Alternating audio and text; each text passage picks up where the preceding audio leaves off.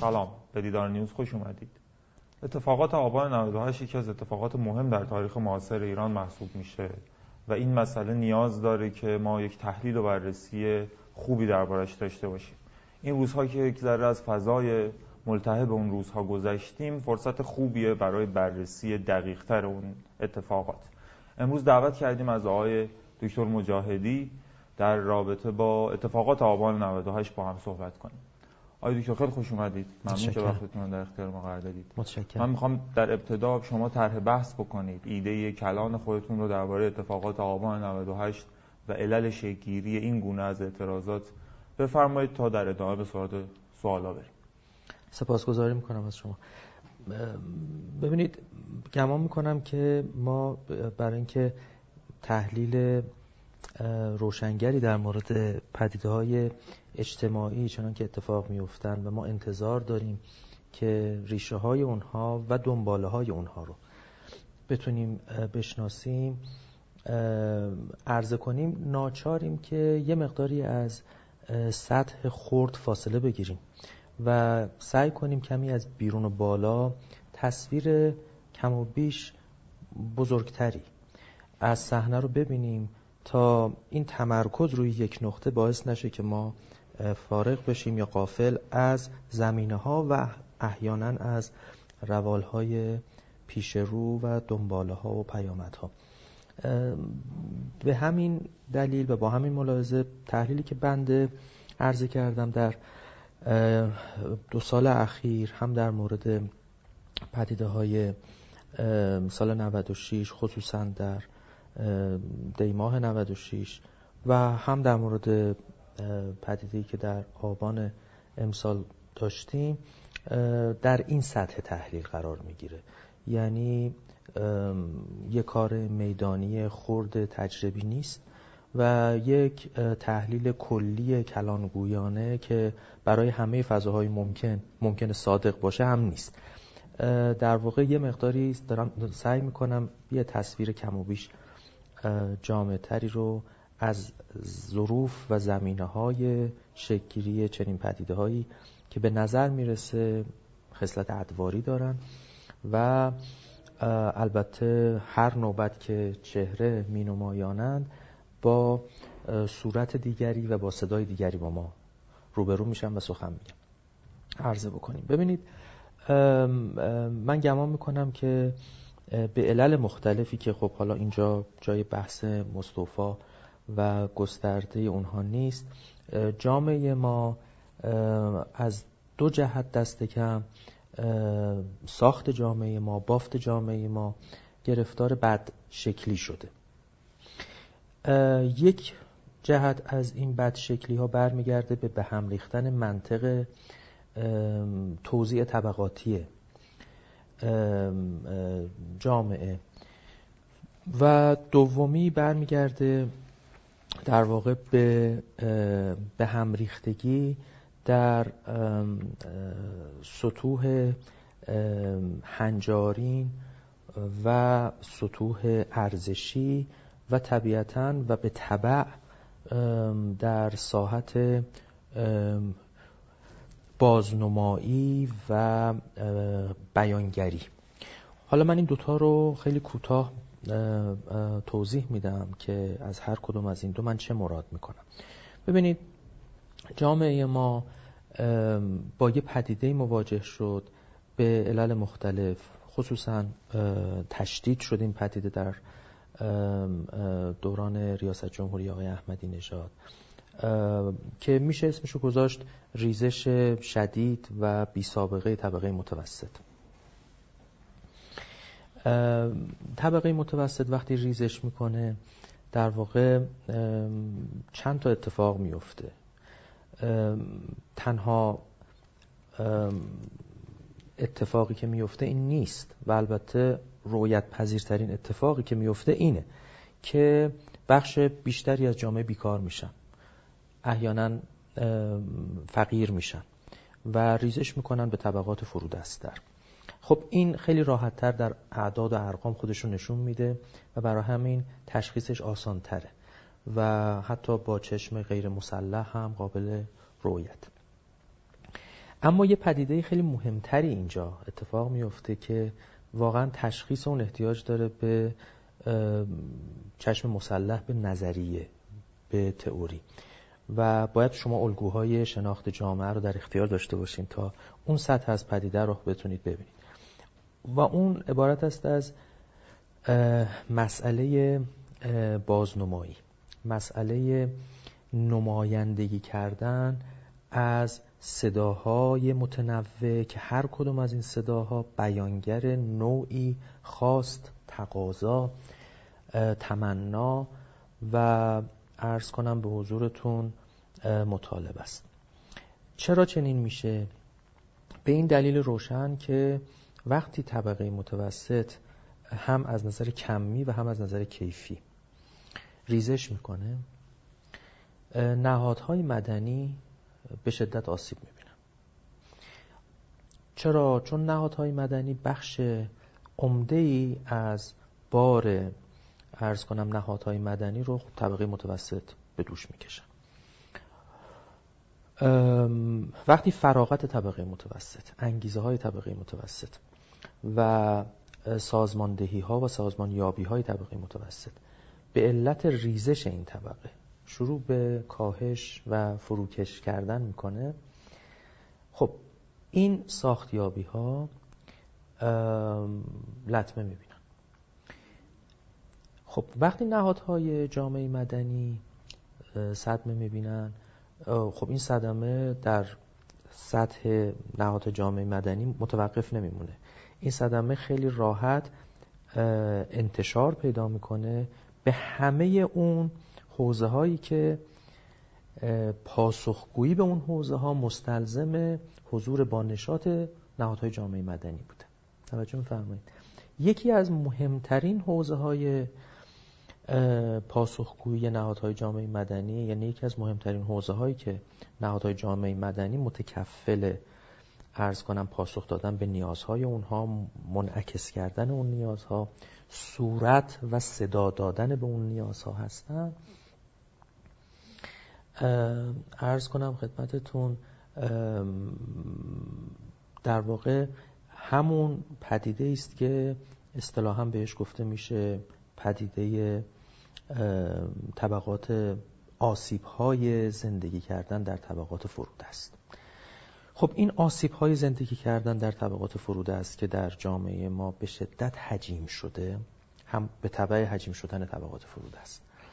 آسیب‌های زندگی کردن در این طبقات هم ابعاد خیلی خیلی پیچیده پیدا کرده و خیلی متورم شده.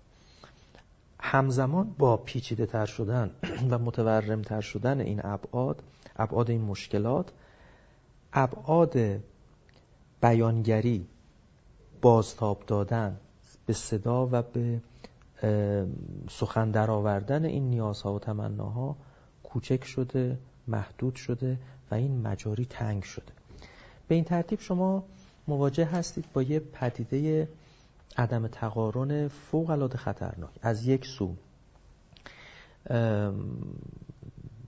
گرفتاری‌ها و پیچیدگی‌های زندگی کردن در طبقه فرودست حجیم شونده و این عرض کنم که به حاشیه رانده شدگانی که خب حال، گذشته و آیندهشون رو دارن میبینن که پیش روشون داره از بین میره و از دست دادن.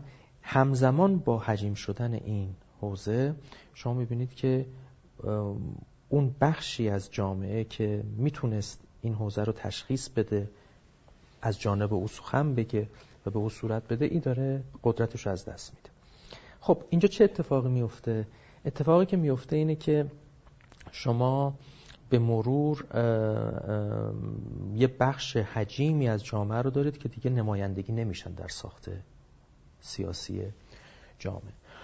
خب حالا این از یک سو یک زمینه شکلگیری نارضایتی‌های عمیق و بیقرار کننده است، ولی باز یک زمینه دیگه وجود داره که اگر این زمینه وجود نمی‌داشت چه بسا زمینه اول به تنهایی نمیتونست انقدر فعال بشه.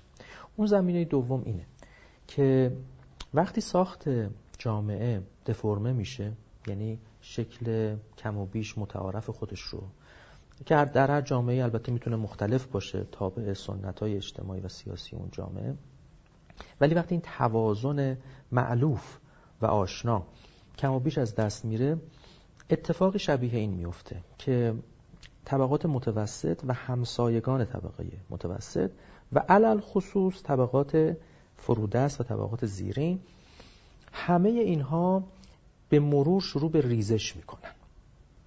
یعنی از جهات مختلف شاخصه های قشر بندی و طبقه بندی اجتماعی را اگه در نظر بگیریم، کم و بیش در تمام این شاخص ها میبینیم که ساکنان پیشین یک طبقه مشخص ریزش کردن به طبقه مادون خودشون.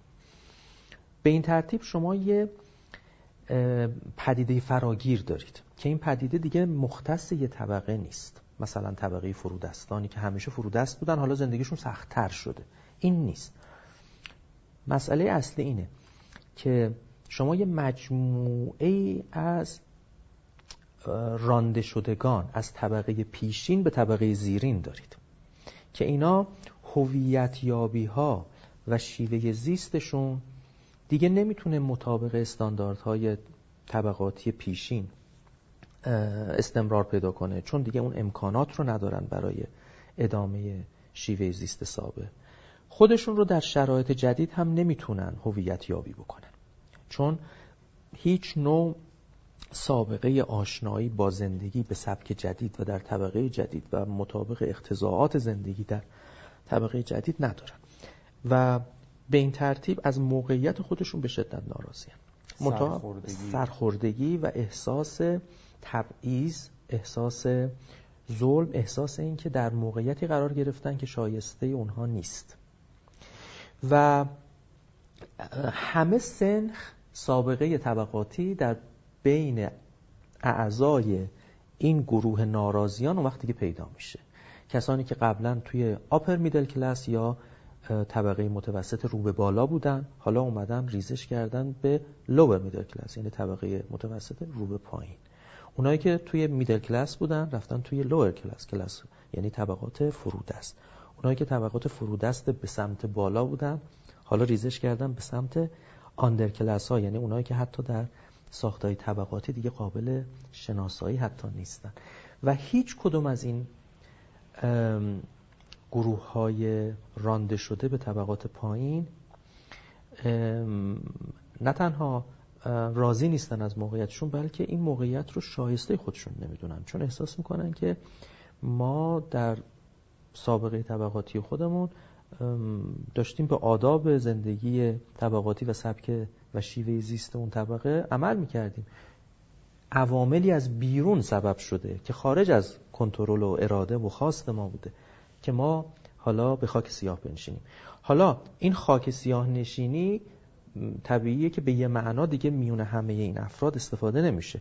اون که از آپر میدل کلاس اومده به لوور میدل کلاس خاکستر نشینی رو چیزی میبینه که اون کسی که از طبقه کارگر کلاسیک منتقل شده به کارگر جدیدی که بیمه نداره، آینده نداره، ثبات شغلی نداره و یه طبقه زیر طبقه کارگر کلاسیکه، اون خاکستر نشینی رو خب چیز دیگه ای میبینه، ولی همشون یه کانسپت، یه مفهوم مشترکی از خاکستر نشینی به خاک سیاه نشستن همشون دارن، نارضایتی دارن، به علاوه این که هیچ کدوم احساس نمی‌کنن مسئول وضع موجودشون خودشون هستن، بنابراین حاضر نیستن بخشی از مسئولیت این خاکستر نشینی رو متوجه خودشون بدونن، بنابراین دنبال مقصر می‌گردن همشون بی استثنا.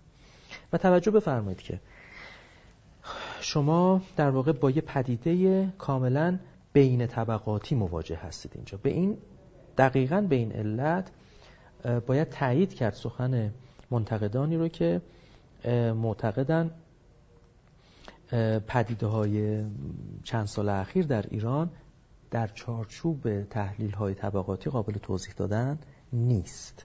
به یک معنا سخن اونا درست، به این دلیل روشن که خب نوع کنشگری معترضان 2 سال اخیر علل خصوص شبیه به نوع کنشگری اعتراض‌آمیزی که ما از هر یک از طبقات شناخته شده در جامعه داریم هیچ شباهتی نداره. یعنی با اون الگوی اعتراضی که ما از هر طبقه انتظار داریم ببینیم، این نوع اعتراض شباهتی نداره. چون این شباهت وجود نداره اولا، ثانیا چون کسانی که در این امواج اعتراضی مداخله دارن، شرکت میکنن، مشارکت میورزن بسیار متنوع و از طبقات مختلف در اونها یافت میشه. به این دو دلیل میشه گفت که البته دو روی یه سکه، این دو دلیل میشه گفت اون سخن بیراهی نیست که پدیده های 2 سال اخیر علل خصوص در ایران قابل تحلیل طبقاتی نیست. اما به یک معنا ما همچنان میتونیم سراغ از تحلیل های طبقاتی بگیریم و اون شکل‌گیری یه نوعی از طبقه جدیده که دیگه این طبقه جدید خصلت لایه‌ای، افقی، قشری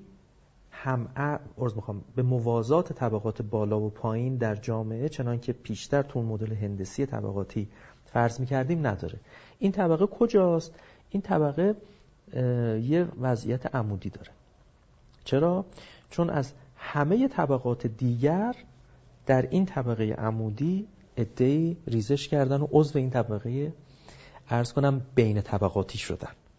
حالا این طبقه عمودی در واقع تمام طبقات قبلی رو چکار میکنه؟ به اشتراک میگیره. توجه میفرمایید؟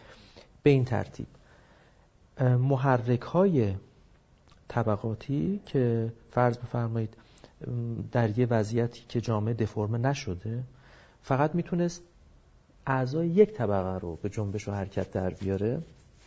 حالا بخشی از این طبقه عمودی رو به جنبش در میاره که این طبقه عمودی در درون خودش مجاری انتقال نیرو و حرکت و عرض کنم جنبش داره.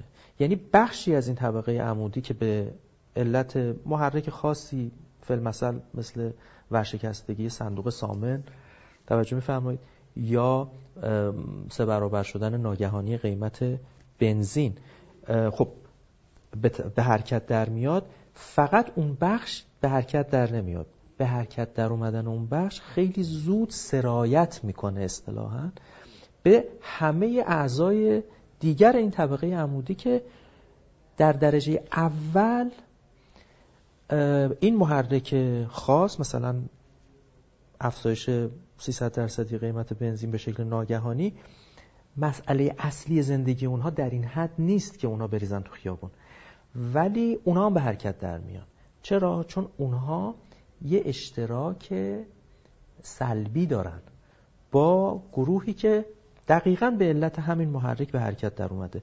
اون اشتراکات سلبی رو عرض کردم. یکی اینه که حاضر نیست موقعیت خودشو به رسمیت بشناسه، حاضر نیست مسئولیت موقعیت جدید خودش که در واقع به یه معنا میشه گفت موقعیت فرودستری نسبت به موقعیتی که خودش رو برای او آماده کرده بوده بپذیره، و به شدت ناراضی، به شدت از همه چیز ناراضی. این مجموعه نارضایتی، عدم مسئولیت پذیری نسبت به وضعیتی که پیدا کرده و البته بر این دو عامل باید عامل عرض کنم که بیچارگی، به این معنا که هیچ چاره‌ای رو هم برای بیرون شدن از این وضعیت نمیبینه، یعنی هیچ افقی روبروی او باز نیست. باید اینو اضافه کرد. اون وقت به محض اینکه بخشی از این طبقه به حرکت در میاد، دیگر بخش ها رو هم به لرزه در میاره و شما میبینید که شدت انتشار اعتراضات از یک نقطه کشور به نقاط دیگه انفجاریه. چه در پدیده عرض کنم 96، چه در پدیده 98. و خب مقیاس ها البته فرق میکنه. قصه 96 در مقیاس کوتاه‌تری و کوچکتری، هم از نظر زمانی هم از نظر جغرافیایی اتفاق افتاد. 98 متفاوت بود و این به یه علت خاصه، یعنی یه علت خاصی داره این، و اونم اینه که این نوبت 98 این محرک به پرحجم‌ترین بخش این طبقه عمودی وارد شد. یعنی اگر که در 96 محرک اصلی که ورشکستگی یکی از صندوق‌های اعتباری بود، بخشی از این طبقه عمودی رو به جنبش در آورد و خب اون بخش بقیه بخش‌ها رو هم تا حدودی در سایر نقاط کشور به حرکت در آورد. ولی اون بخش بخشی کوچکی بود، بخشی بود که پسندازی داشت که میتونه سرمایه‌گذاری کنه. ولی این نوبت گران شدن ناگهانی 300% قیمت بنزین بخش حجیمی از طبقه عمودی رو چنان به حرکت در آورد که منطقه درونیش نیازی به ترجمه به منطقه درونی سایر اعضای طبقه عمودی دیگه نداشت. یعنی لازم نبود ترجمه بشه که خب ناراضی‌ها ریختن تو خیابون، حالا از چی ناراضیان مهم نیست، منم ناراضیم و این جنبش ناراضیانه. نه، ناراضیان از افزایش قیمت بنزین ریختن توی خیابون، منم دقیقاً یکی از اونها هم.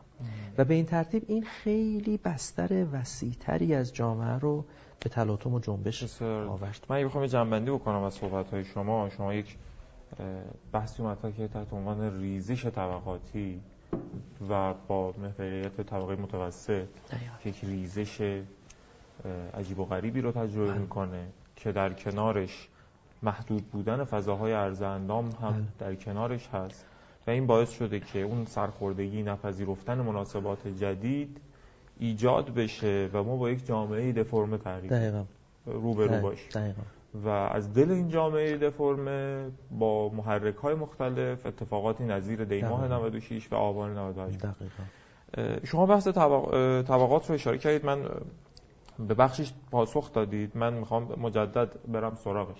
برخی معتقدن که اتفاقات دی ماه 96 و آبان ماه امسال محوریتش با طبقه فرودست است و فرودست شهریه که البته شما گفتید که نه، این تحلیلتون یک تحلیلیه که در یک طبقه عمودی این شگفت. درباره این طبقه عمودی بیشتر به ما توضیح بدید که چه اشتراکاتی دارن با هم، چه ویژگی‌های خاصی دارن. این نارضایتی که داریم ازش حرف میزنیم در این طبقه عمودی شامل چه مواردی میشه؟ ببینید، من در پاسخ به این پرسش اخیر شما مایلم فرصت رو غنیمت بشمارم و به مکانیسم شکلگیری طبقه عمودی بپردازم. ببینید، ما وقتی شاهد اعتراضاتی شبیه اعتراضات 96 و 98 توی جامعه میتونیم باشیم که پیش از اون دست کم دو تا اتفاق مهم دیگه افتاده باشه و در واقع این دوتا اتفاق بخش مهمی از سازوکار یا مکانیسم شکلگیری این طبقه عمودی و به جنبش در اومدن این طبقه عمودی است. ببینید، پیرو به نکاتی که عرض کردم در مورد ضعیف شدن و فرو ریختن طبقه متوسط و به تبعش محدود شدن امکانات بازنمایی، چون که نهادهای جامعه مدنی در واقع به شدت ضعیف میشن یا منحل میشن. باید عرض کنم که شما اگر امکان شکل‌گیری جنبش‌های اجتماعی رو در جامعه داشته باشید، هیچ وقت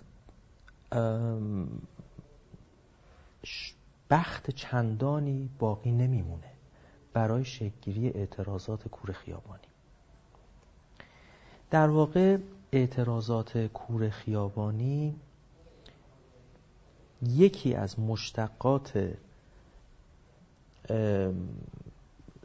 مهم و برجسته یه معادله خیلی ساده است و اون معادله اینه که جامعه امکان شکل دادن به جنبش‌های اجتماعی معنادار، قدرتمند، اثرگذار رو از دست داده. جنبش‌های اجتماعی چه خصلتی دارن؟ جنبش‌های اجتماعی اولاً یه مطالبه معین معمولاً در محور اونها، پیش روی اونها و پس ذهن حاملان و عاملان اونها هست. یعنی جنبش‌های اجتماعی در صدد تغییر همه سامان سیاسی موجود نیستن. جنبش‌های اجتماعی خودشون رو درون سامان سیاسی موجود تعریف میکنن، ولی یه مطالبه خاصی دارن که مثلا در حوزه اشتغاله، مثلا در حوزه برابری نژادیه، برابر یا برابری جنسیتی پیش روی اونها هست به عنوان یه آرمان یا خواسته یا مطالبه. دنبال این هستن که حقوق و دستمزد مثلا عادلانه تر بشه. بنابراین یه مطالبه مشخص دارن که بر سر اون مطالبه مشخص میتونن چانه‌زنی کنن، میتونن حرف بزنن، یعنی فشار اجتماعی ایجاد میکنن تا بتونن در ساخت سخت قدرت نفوذ کنن و مطالبهشون رو تا حدودی دنبال بکنن و اگر تا حدود رضایت بخشی به نتیجه برسن، حتی اگر همه اون چیزی که میخواستن نباشه، اون چیزی که به دست آوردن، آرام میشن. واقعیت اینه که جنبش‌های اجتماعی غیر از اینکه مطالبه معینی رو دنبال میکنن و تمام سامان سیاسی رو هدف نمیگیرن، ساخت دارن، سازمان دارن، یه نحوه عرض کنم که شبکه رهبری دارن، بنابراین نمایندگی میشن، بنابراین صدا و سخن دارن، بنابراین میشه تشخیص داد که حرفشون چیه، چون با شما حرف میزنن. اگر جنبش‌های اجتماعی سرکوب بشن یا جامعه اونقدر ضعیف باشه که نتونه جنبش اجتماعی شکل بده، اون وقت یه اتفاق جایگزین میفته و اونم این است که جامعه عقب نشینی میکنه، جامعه‌ای که از چیزی ناراضیه، از چیز مشخصی بخشی از جامعه احساس نارضایتی میکنه، عقب نشینی میکنه از وضعیت جنبشی و میره سراغ شکل دادن به ناجنبش ها که یکی از مهمترین اشکال ناجنبش ها همین مقاومت های مدنیه که در قالب شیوه های زیست نامتعارف خودش رو نشون میده.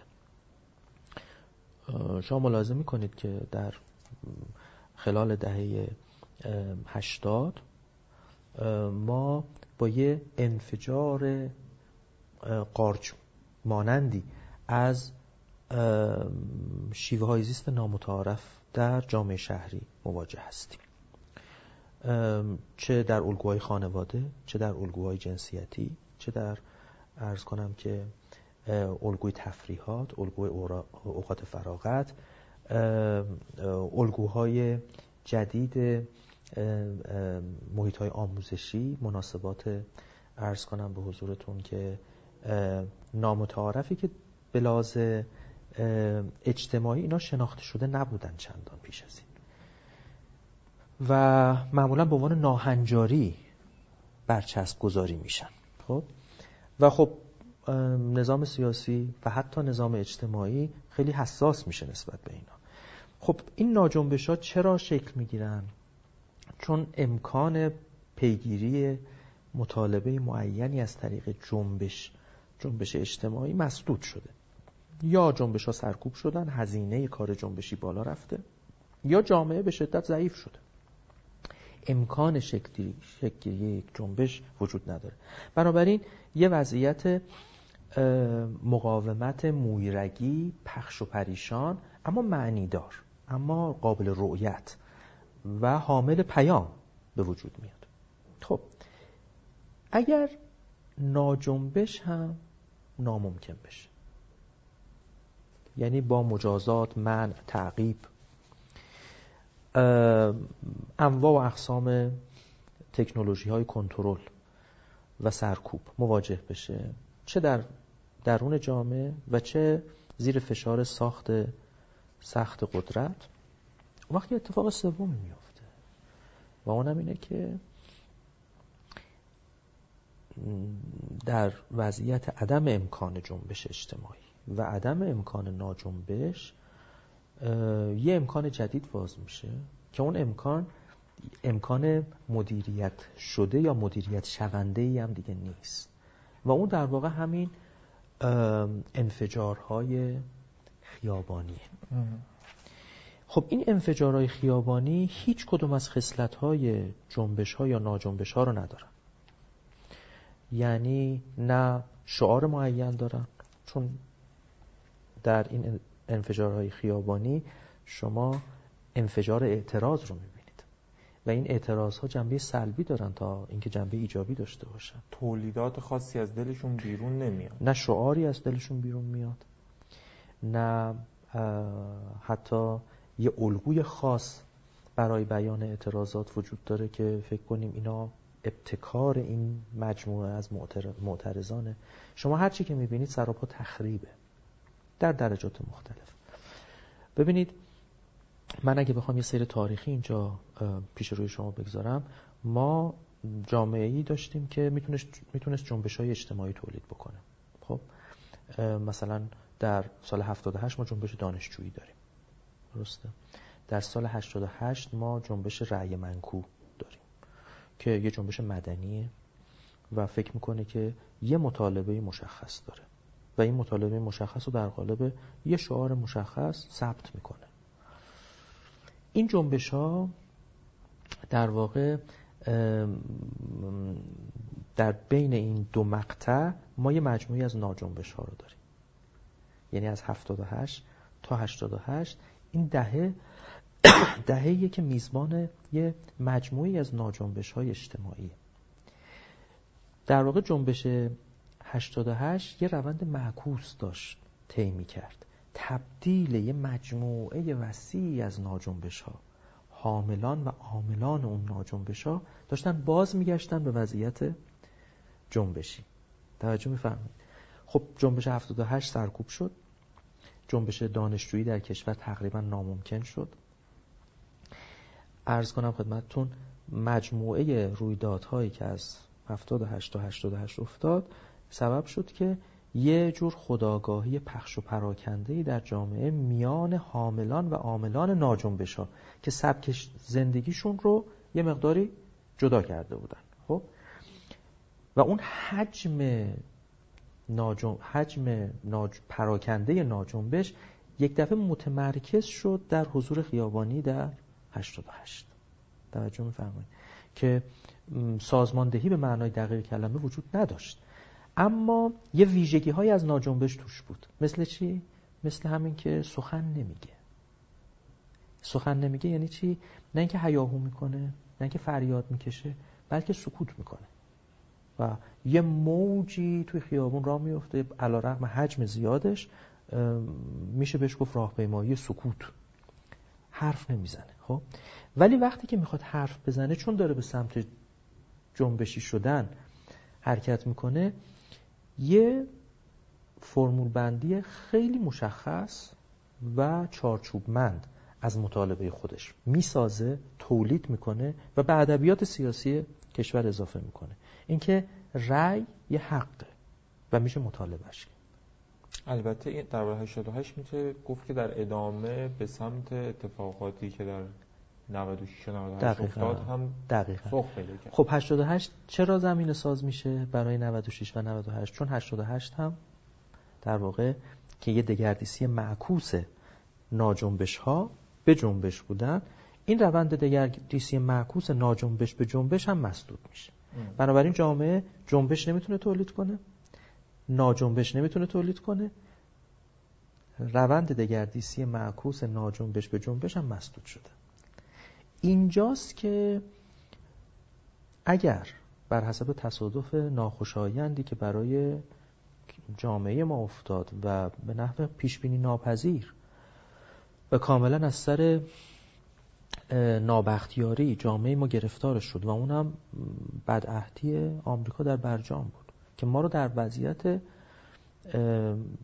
جنگ اقتصادی قرار داد با یه قدرت بسیار بسیار نابرابری، یعنی یه جنگ کاملا نابرابر اقتصادی که در یه سطوح شبیه تروریسم اقتصادی شد و این به نظرم تعبیر اغراق‌آلودی نیست اگر بگیم که یه بخشی از این جنگ اقتصادی در قالب تروریسم اقتصادی دنبال میشه.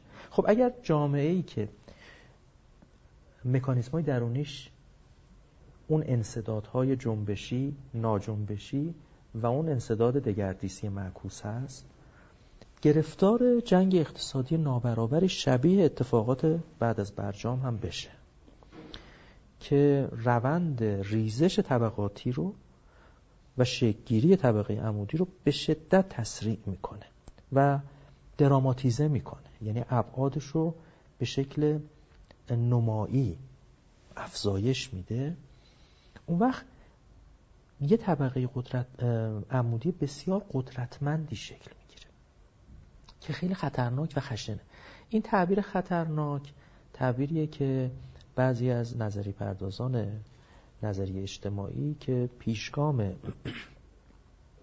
پیشگام اختراع یه مفهومی در جامعه شناسی اعتراضات خیابانی هستن پیشنهاد کردن و معنای خاصی از این تعبیر خطرناک مراد میکنن. مراد اونها از طبقه خطرناک این نیست که این افراد به خودی خود آدم‌های خطرناکی هستن یا اینکه این افراد طبقه‌ایه که اصلا هویت طبقاتیش ایجاد خطر و عرض کنم که ترور برای جامعه است. نه، نکته اونا اینه که اعضای طبقه عمودی همشون از یه سنخ که نیستن، گفتیم بیشتر، ولی بخشی از این طبقه عمودی یه ویژگی خاصی داره و اون ویژگی اینه که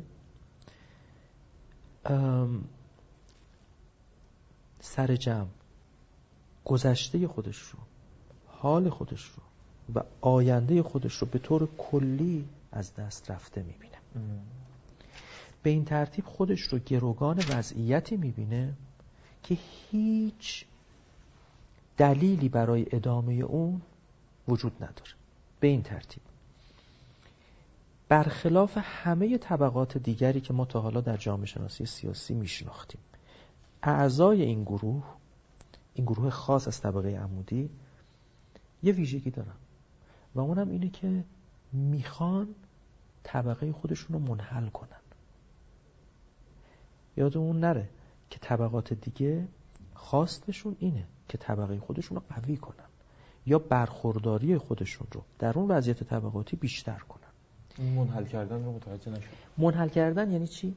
یعنی اینکه من از اینکه در این طبقه قرار گرفتم خودآگاهی طبقاتی نمیگیرم که به من بگه در این طبقه زندگی کن و برو دنبال حقوقت، چون آینده‌ای پیش روی او باز نیست.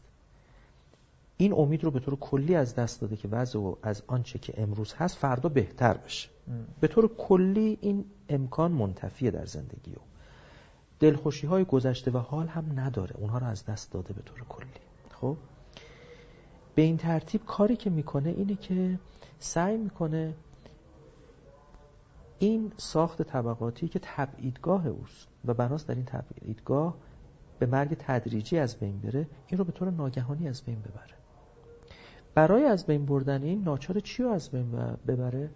اون سامان سیاسی و اقتصادی رو که باعث شده او به این روز سیاه بنشینه.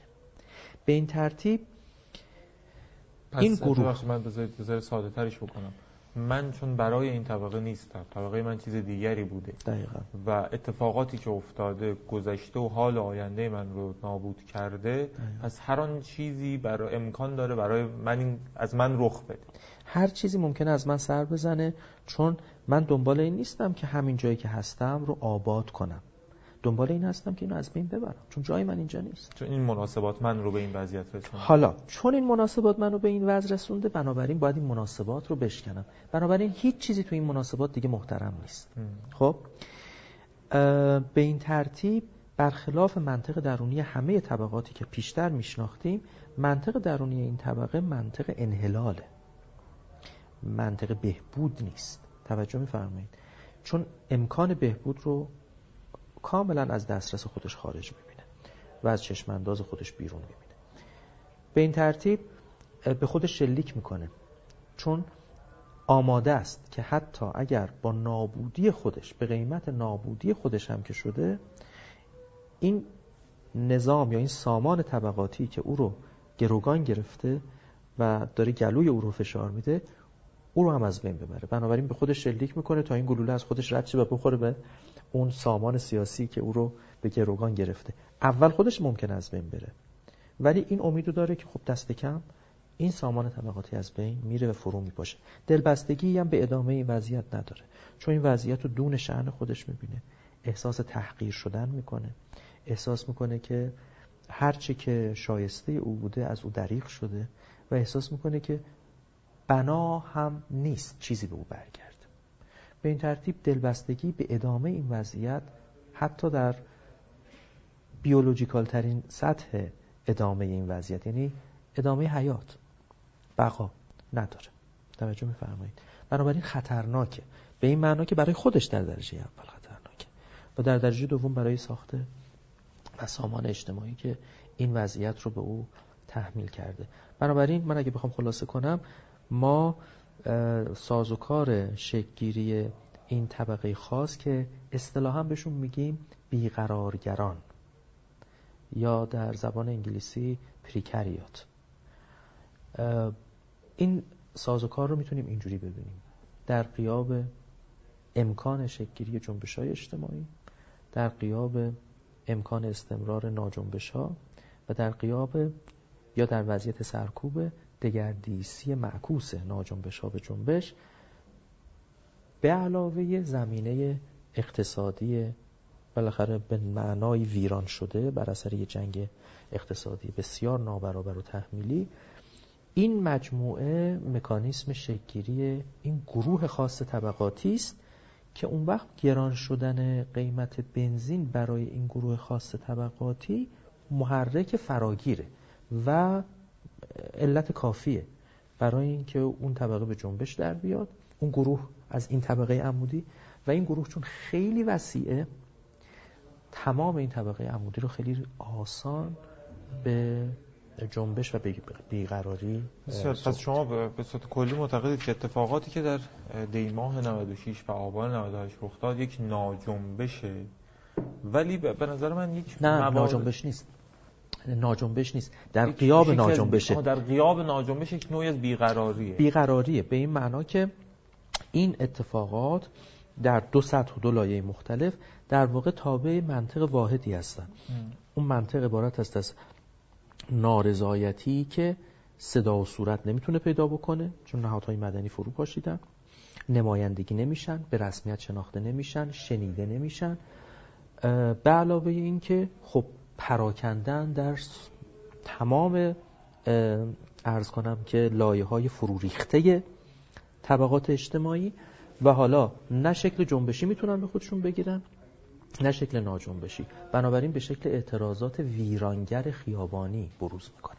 بسیار عالی. من اگر بخوام برسم به سراغ جزئیات اتفاقات اخیر، میخوام به چند مورد اشاره بکنم. اتفاقی که ما داریم در دی ماه 96 و آبان 98 میبینیم یک وجه از خشونت رو داره و شعارها اما این بار گم میشن. شعارها در حد یکی دو شعار اصلی بیشتر نیست، اون هم بیشتر در دی ماه 96. در آبان 98 ما خیلی شعار ویژه‌ای نداریم. هرچند حالا تو آبان 98 ما چند تا تولیداتی داریم که مثلا برخی از معترضین یک موسیقی تولید میکنن درباره این اتفاقات، یا حالا به نوعی اعتراض خودشون رو اینطوری میرسونن، یا به تعبیری برخی از سلبریتی های که در کشور میشناسیم با این موج بیشتر همراهی میکنن تا با موجی که در دی ماه 96 رخ میده. میخوام اینها رو تحلیل بکنیم، یه ذره قابل لمس‌تر صحبت بکنیم. این حجم از خشونت چطوری قابل تحلیله؟ این نبود شعار چطوری قابل تحلیله؟ ببینید، این خشونت واقعش اینه که خشونت بی سابقه‌ایه، همونطور که شما اشاره می‌فرمایید.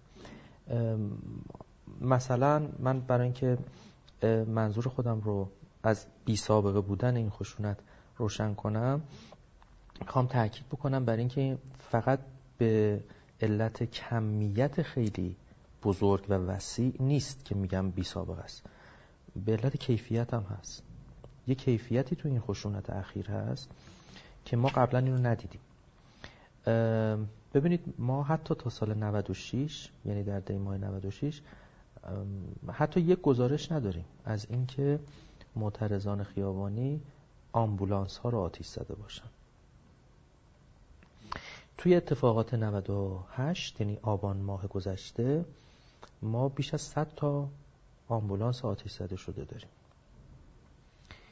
و آتش زدن آمبولانس فرق میکنه با آتش زدن سطل آشغال یا با آتش زدن حتی ماشین پلیس. آتیش زدن آمبولانس معنیش اینه که این آمبولانس مال بچه من نیست. اگه بچه من رو دست من روزی جان بده، هیچ وقت حتی در چنان وضعیتی هم من امید نخواهم داشت یا ندارم که این آمبولانس بچه من رو به بیمارستان برسونه. این مال من نیست. در صورتی که میبایست باشه. به این ترتیب من اعتراضمو از جمله به آتش زدن آمبولانس نشون میدم. خبر خوب اینه که هنوز مدرسه آتش زده نشده و این خیلی مهمه. یعنی برخی همین تفسیر شما رو دارن، یعنی به صورت نمادین بررسی می‌کنن که این همه تخریب بانک یا حمله به برخی نهادهای نظامی شبه نظامی یا دفتر امدان جمعه یا شاپینگ مال ها، فروشگاه‌های بزرگ، اینا خب خیلی معنا داره، ولی من فکر می‌کنم اون مصداق سنخنما دقیقاً آمبولانسه. یعنی من برام روشنه که تقریباً شکی نداریم در مورد اینکه کسانی که میرن فروشگاه‌ها رو آتش میزنن در واقع چه پیامی دارن میدن، حتی بدون اینکه بخوان پیامی برسونن، ولی ما این پیام رو میخونیم از لابلای کاری که اونا دارن میکنن. اما کسی که میره آمبولانس آتش میزنه در واقع داره یه مرزی رو جابجا میکنه در نظام معرفتی ما، در نظام شناخت ما از جامعه. ما تا حالا این بخش از جامعه رو نمیشناختیم. اینو باید مسئولیت این ناتوانی رو باید به عهده بگیریم هممون، چه در دانشگاه چه در سیاست، که این بخش از جامعه رو نه تنها نمیشناختیم که چجور داره زندگی میکنه و منطق درونیش چیه، اصلا حضورش رو به رسمیت نمیشناختیم و این بخش از جامعه ظاهراً خیلی متنابهه به لحاظ حجم، چون بیش از 100 تا 150 تا گزارش شده. ما هنوز آمار دقیقی هم نداریم مثل بقیه آمارا که هیچ کدومش دقیق نیست، از جمله کشته شده ها، مجروح ها، دستگیر شده ها، تقریبا هیچ آمار دقیقی نداریم و چه خوب که حالا این نکته رو من همینجا اضافه کنم که بله، نکته اول اینه که این یه پیام خیلی خاص داره به ما میده از حجم بزرگ این بخش از جامعه، این بخش از همون گروه بیقرارگران. ولی یادمون نره اون بی صدایی که شما میفرمایید که من اشاره کردم در غیاب جنبش و ناجنبش دیگه کلمه وجود نداره، در واقع جنبشه که صدا داره، حرف میزنه. نهادهای جامعه مدنی هن که مطالبات رو تبدیل به کلمه میکنن، ولی وقتی شما همه امکانات ساخته شدن کلمه رو از جامعه میستانید یا جامعه به شدت ضعیف میشه از جمله به علت جنگ اقتصادی، تروریسم اقتصادی، کلمه دیگه تولید نمیشه، فقط اکشنه، فقط کنشه. و حالا شما کنش رو باید بخوانید، باید تفسیر کنید، چون در واقع اینجا بحث معناست دیگه، بحث گفتگو یا مخاطبه نیست. کلمه‌ای گفته نشده تا شما کلمه‌ای در برابر او بگید. خب حالا ببینید چه اتفاقی میفته. این بی صدایی، این بی زبانی در طرف اعتراضات خیابانی دیده شد. بسیاری از همکاران من امروز متفق القولن که این اعتراضات خیابانی این نوبت صدا نداشت، یعنی سخن نداشت، یعنی شعار ویژه که بشه به عنوان برچسب این اعتراضات روی این اعتراضات نصب کنیم وجود نداشت. حتی در دی ماه انقدر این بی صدایی کرکننده نبود. شما تو دی ماه بالاخره دو سه تا شعار دارید در مورد، عرض کنم به حضورتون، مثلا میگه اصلاح طلب، اصولگراتی که تمام ماجرا. حالا این شعار درسته که از دهان و حنجره تعداد زیادی صادر نشد، تا اونجایی که میدونیم محدود بود، ولی همدلی ایجاد کرد. یعنی این شعار موند و امروز تو ذهن خیلی ها هست. توجه می‌فرمایید؟ یا وقتی میگن رضاخان روحت شاد، در واقع دارن یه همچین کاری میکنن.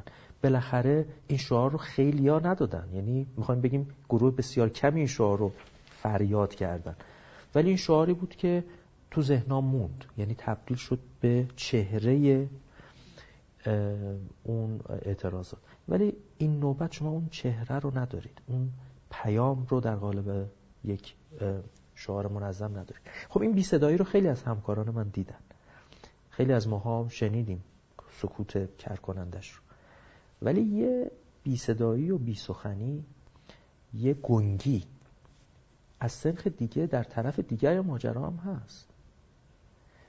ساخت سیاسی ما هم اینجا گنگ شد. این گنگی از سطح تکنیکال شروع میشه و در سطوح دیگه قابل دنبال کردن. سطح تکنیکال که میگیم یعنی چی؟ یعنی اونجایی که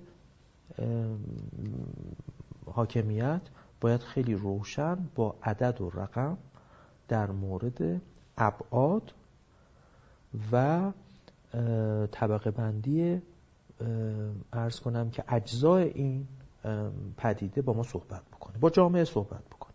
یعنی مثلا بگه دقیقاً چند نفر یا تخمین خیلی قریب به واقع چیه درگیر این اعتراضات بودن، چند نفر تو این اعتراضات کشته شدن، دقیقاً چند نفر. گنگی نه گنگی. ببینید گنگی به چه معنا؟ به این معنا که ما امروز بعد از گذشت عرض کنم که تقریباً میشه گفت یک ماه و اندی بله از این رویدادها، هنوز هیچ بخشی از حاکمیت حاضر نیست به طور مستقیم در مورد اجزای این رویداد با مردم سخن بگه. همیشه با استعاره سخن گفته میشه. خب حتی مثلا یه بنگاه پرهیاهویی مثل صدا و سیما هنوز به طور مستقیم در مورد این پدیده صحبت نمیکنه. یعنی در بخش‌های تحلیلی، در بخش‌های خبری، چه رسد به مسئولان در قوه مجریه که به ما دقیقاً عدد و رقم بدن، به ما دقیقاً بگن که تحلیل درون حاکمیت دقیقاً چیه، به ما بگن که دقیقاً چند تا بیمارستان، چند تا بانک، چند تا آمبولانس، چند نفر آدم صدمه دیدن و در چه حدی. چرا؟ نیروهایی که برای کنترل این بیقراری در خیابان حاضر شدن چند گروه بودن، چند نفر بودن، سلاحایی که داشتن چیا بوده، آموزش دیده بودن یا نبودن، در مورد هیچ کدوم از اینا صحبت نمیشه.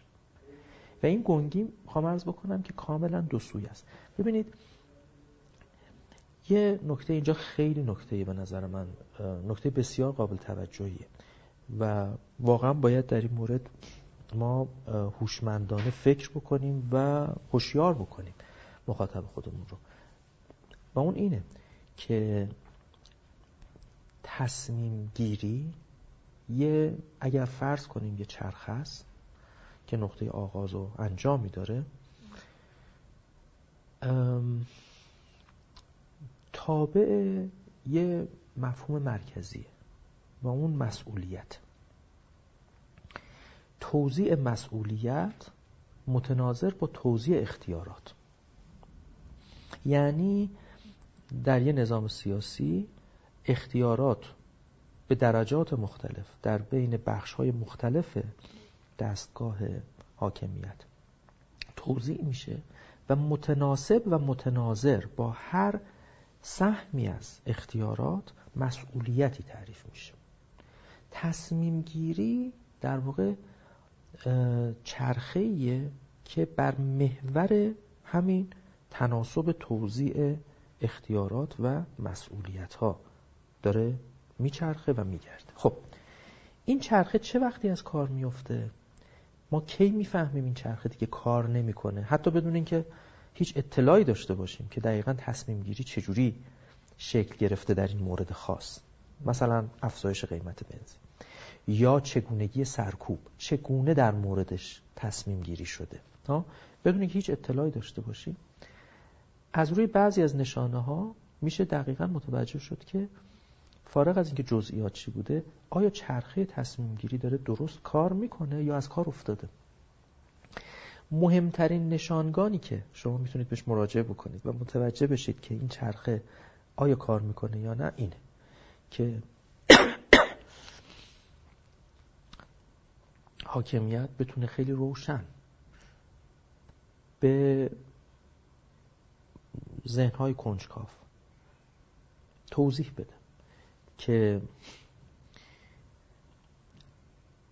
تصمیمی که گرفته شده از چه مسیری عبور کرده، تابع کدام اختیارات بوده و هر بخشی از این اختیارات مستلزم پذیرش چه بخشی از مسئولیت عوارض و پیامدها و لوازم و توالی این تصمیمی است که در نهایت اعمال شد.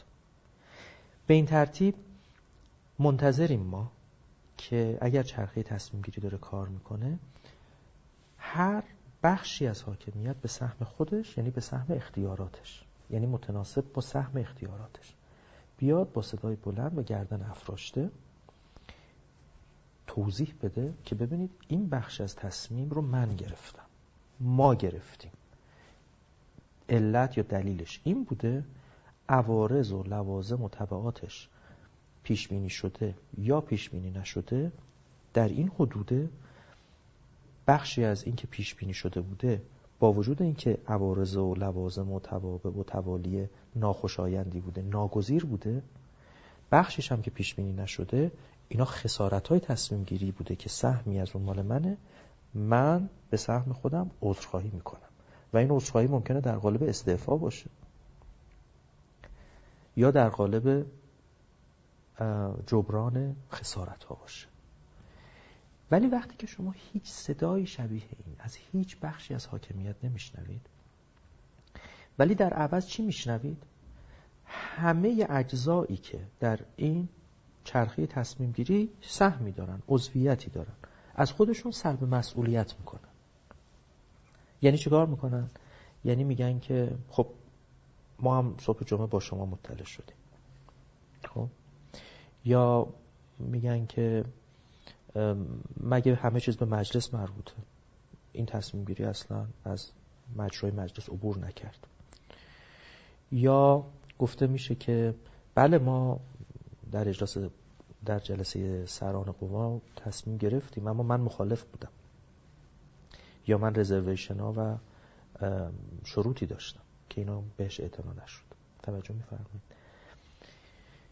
یا در سطح‌های اجرایی تر، چه در مرحله تصمیم گیری که قیمت بنزین 3 برابر بشه، چه در مرحله مقابله با اعتراض‌های خیابانی، به هر حال تصمیم‌های سختی گرفته شده. دستگاه‌های تصمیم گیر کم و بیش می‌دونیم کیا بودن و دستگاه‌های مجری می‌دونیم کیا بودن. هیچ کدوم با مردم سخن مستقیم نمیگن، هیچ کدوم. وقتی چنین علائم می‌بینیم متوجه میشیم این سکوت نه به خاطر اینه که ما حرفایی داریم و نمیزنیم، حتما حرفایی داریم ولی نمیزنیم، چون که علل اصول در این چرخه معلوم نیست اختیارات هر جزئی از این چرخه چقدره و متناسب با اون اختیارات چه مقدار از مسئولیت این رویداد، این اتفاق، چه مقدار از مسئولیت این رویداد و این اتفاق و این تصمیم و البته عوارض و توالیش با چه بخشی از این چرخه است. این نکته بسیار نکته مهمیه، ولی به نظرم این رو میشه درباره بسیاری از دیگر از مسائلی که در کشور در حال رخ دادنه این رو گفت و این رو سرایت داد به ایده‌ای که حالا بعضا مطرح میشه، ناکارآمدی سیستمی که ما باهاش روبرو هستیم، که حالا اون رو به نظر من بذاریم در یک فرصت دیگه‌ای درباره‌اش صحبت کنیم. برگردیم به بحث آبان 98. درباره دی ماه 96 برخی این ایده رو مطرح کردن که شکاف نسلی یکی از دلایل به وجود آمدن این جنس از اعتراضات بود. من میخوام درباره شکاف نسلی با هم صحبت بکنم. حالا همین آمار دم دستی که وجود داره یا فیلم هایی که از اعتراضات این 96 و 98 میبینیم، جوانان به شدت حضور دارن و در بین مثلا بازداشتی ها هم طبق آماری که حالا برای 96 من میخوندم بیشتر میانگین سنی حدود 17 تا 30 سال بوده بازداشتی ها. من میخوام یک نکته دیگه هم اضافه کنم و زنان در آبان 98 برخلاف دی ماه 96 انگار حضور پررنگتری داشتن. درباره این با هم یکم صحبت بکنیم. شما این دوتا عامل رو چطوری تحلیل میکنید؟ ببینید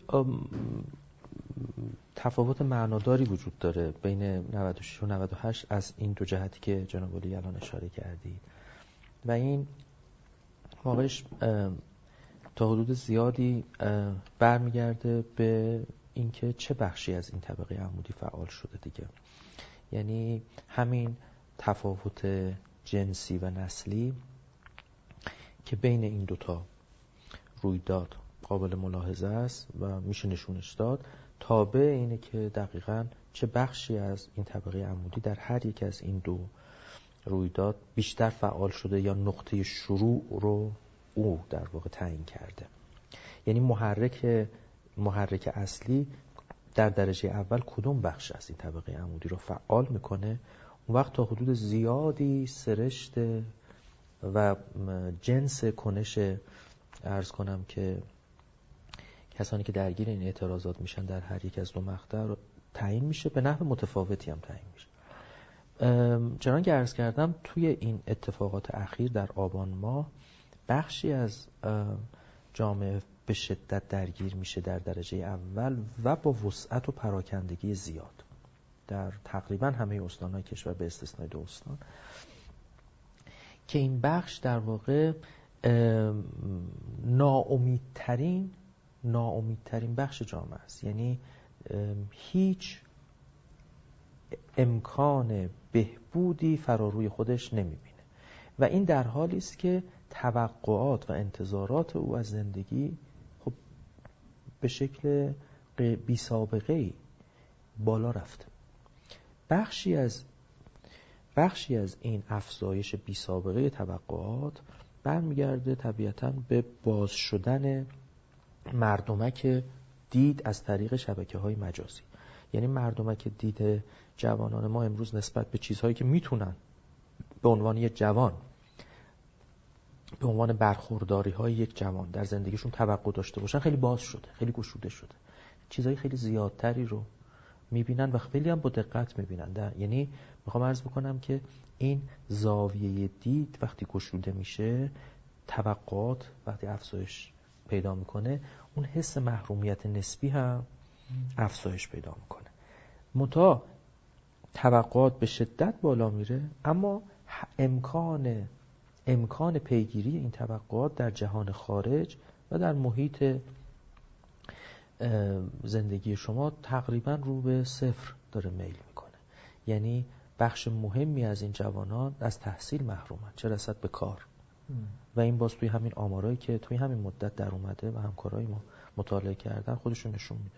بسیاری از کسانی که در این بازه سنی درگیر شدن نه تنها شغل ندارن، بلکه از امکانات اولیه حقوق اساسی هم درگیر این صورت‌های خشن ناعدالتی. بله. من چون به شما قول دادم که وقتتون رو بیشتر نگیرم، یه سوالی رو دلم نمیاد نپرسم و به نظرم سوال مهمیه. پیش رو چطوری می‌بینید که این اعتراضات آیا در شکل‌های دیگری با کمیت و کیفیت دیگری خودشون نشون میده یا نه، و چه کاری باید کرد که دیگه شاهد این حجم از هزینه‌هایی که حالا سیستم، مردم، جامعه مدنی متحمل شده دیگه نباشه؟ ببینید، من گمان میکنم پاسخ یک کلمه بیشتر نیست و اونم بازگشت به عدالته.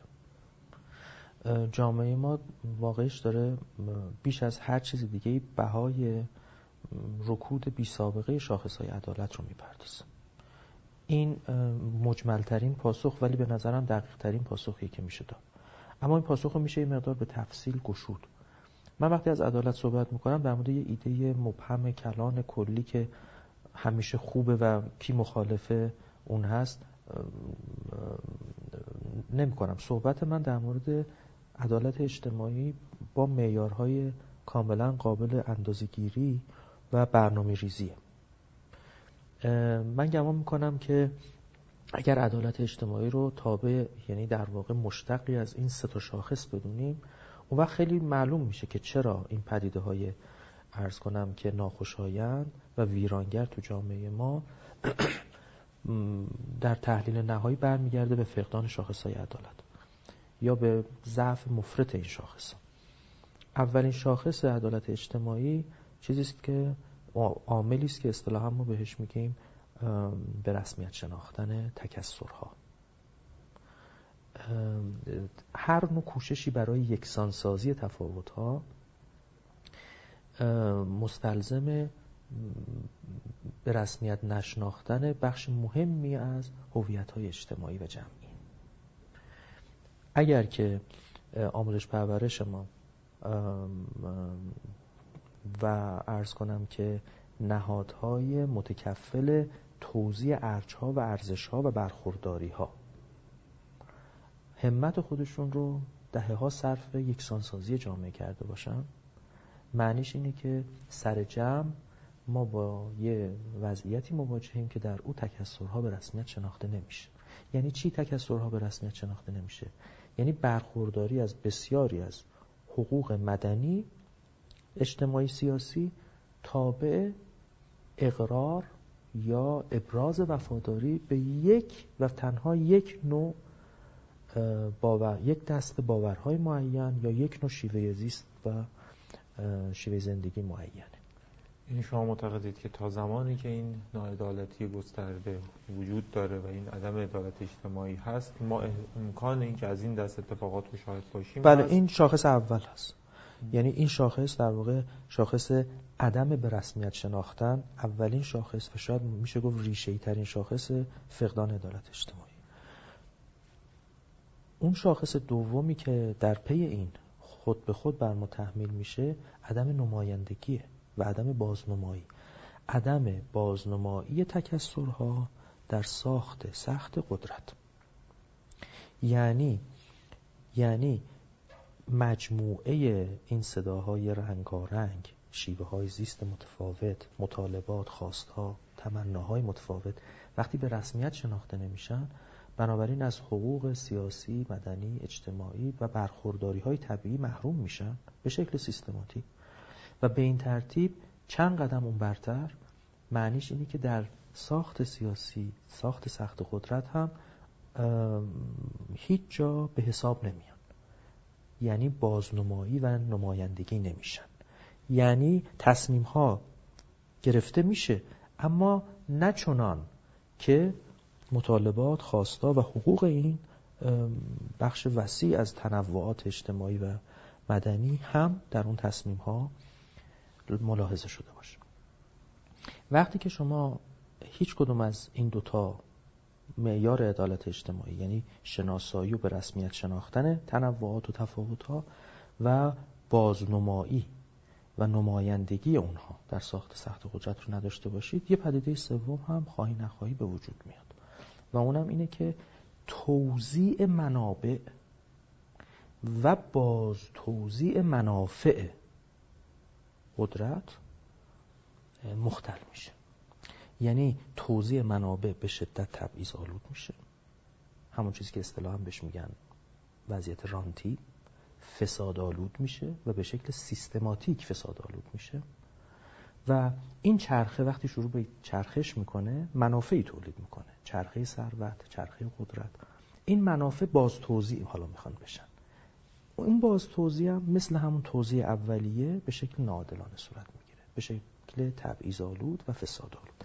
بنابراین عدالت اجتماعی سه تا شاخص داره: شناسایی تفاوت‌ها، بازنمایی اونها و توزیع منابع و باز توزیع منافع.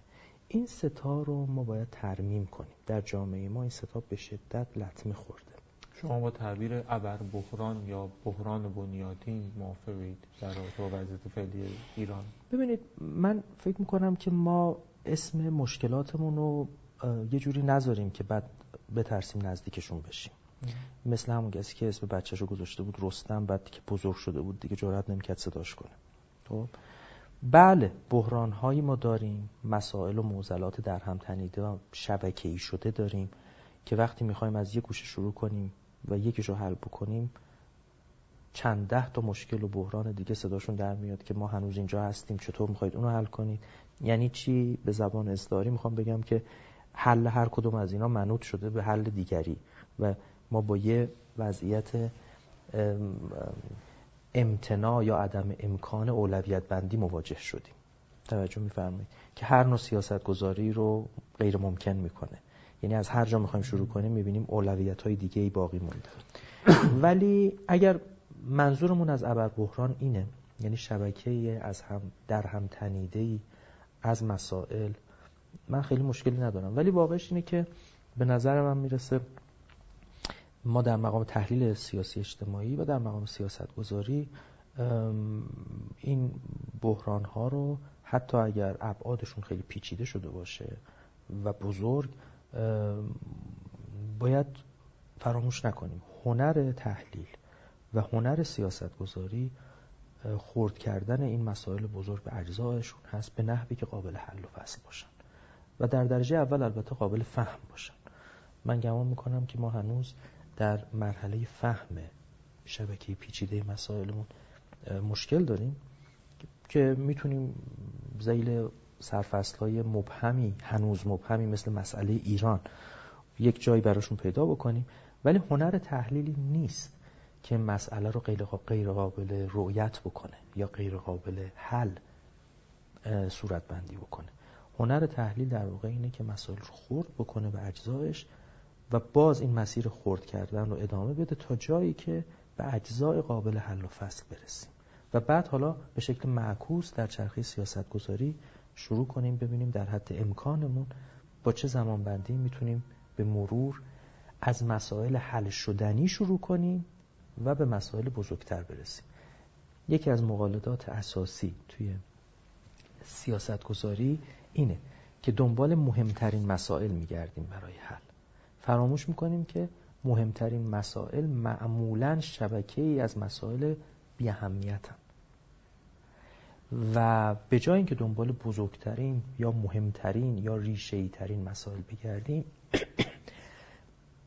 به تجربه مشخص شده که اگر شما دنبال مسائل قابل حل بگردید و شبکه‌ای از مسائل قابل حل رو پیدا بکنید و شروع بکنید یک به یک اونها رو حل و فصل بکنید، اون وقت ملاحظه خواهید کرد که اون مسائل بزرگ یا به تعبیر بعضی از همکاران ما ابر بحران کم کم ناپدید میشن. یعنی دیگه اون ابعاد قولاسای یه ابر مسئله رو از دست میدن و حالا قابل حل و فصل و هضم و تحلیل میشن. بسیار من ممنونم ازت. خواهش میکنم، خیلی متشکرم. تلاش کردیم با آقای دکتر مجاهدی درباره تصویر اتفاقات آبان ماه 98 صحبت بکنیم و به یک تحلیل درستی برسیم و کمی تا قسمتی برای راه حل‌های این مسئله هم پیش بریم. من رسول شکوهی با افتخار میزبانی کردم از محمد مهدی مجاهدی، استاد علوم سیاسی دانشگاه. اینجا دیدار نیوز.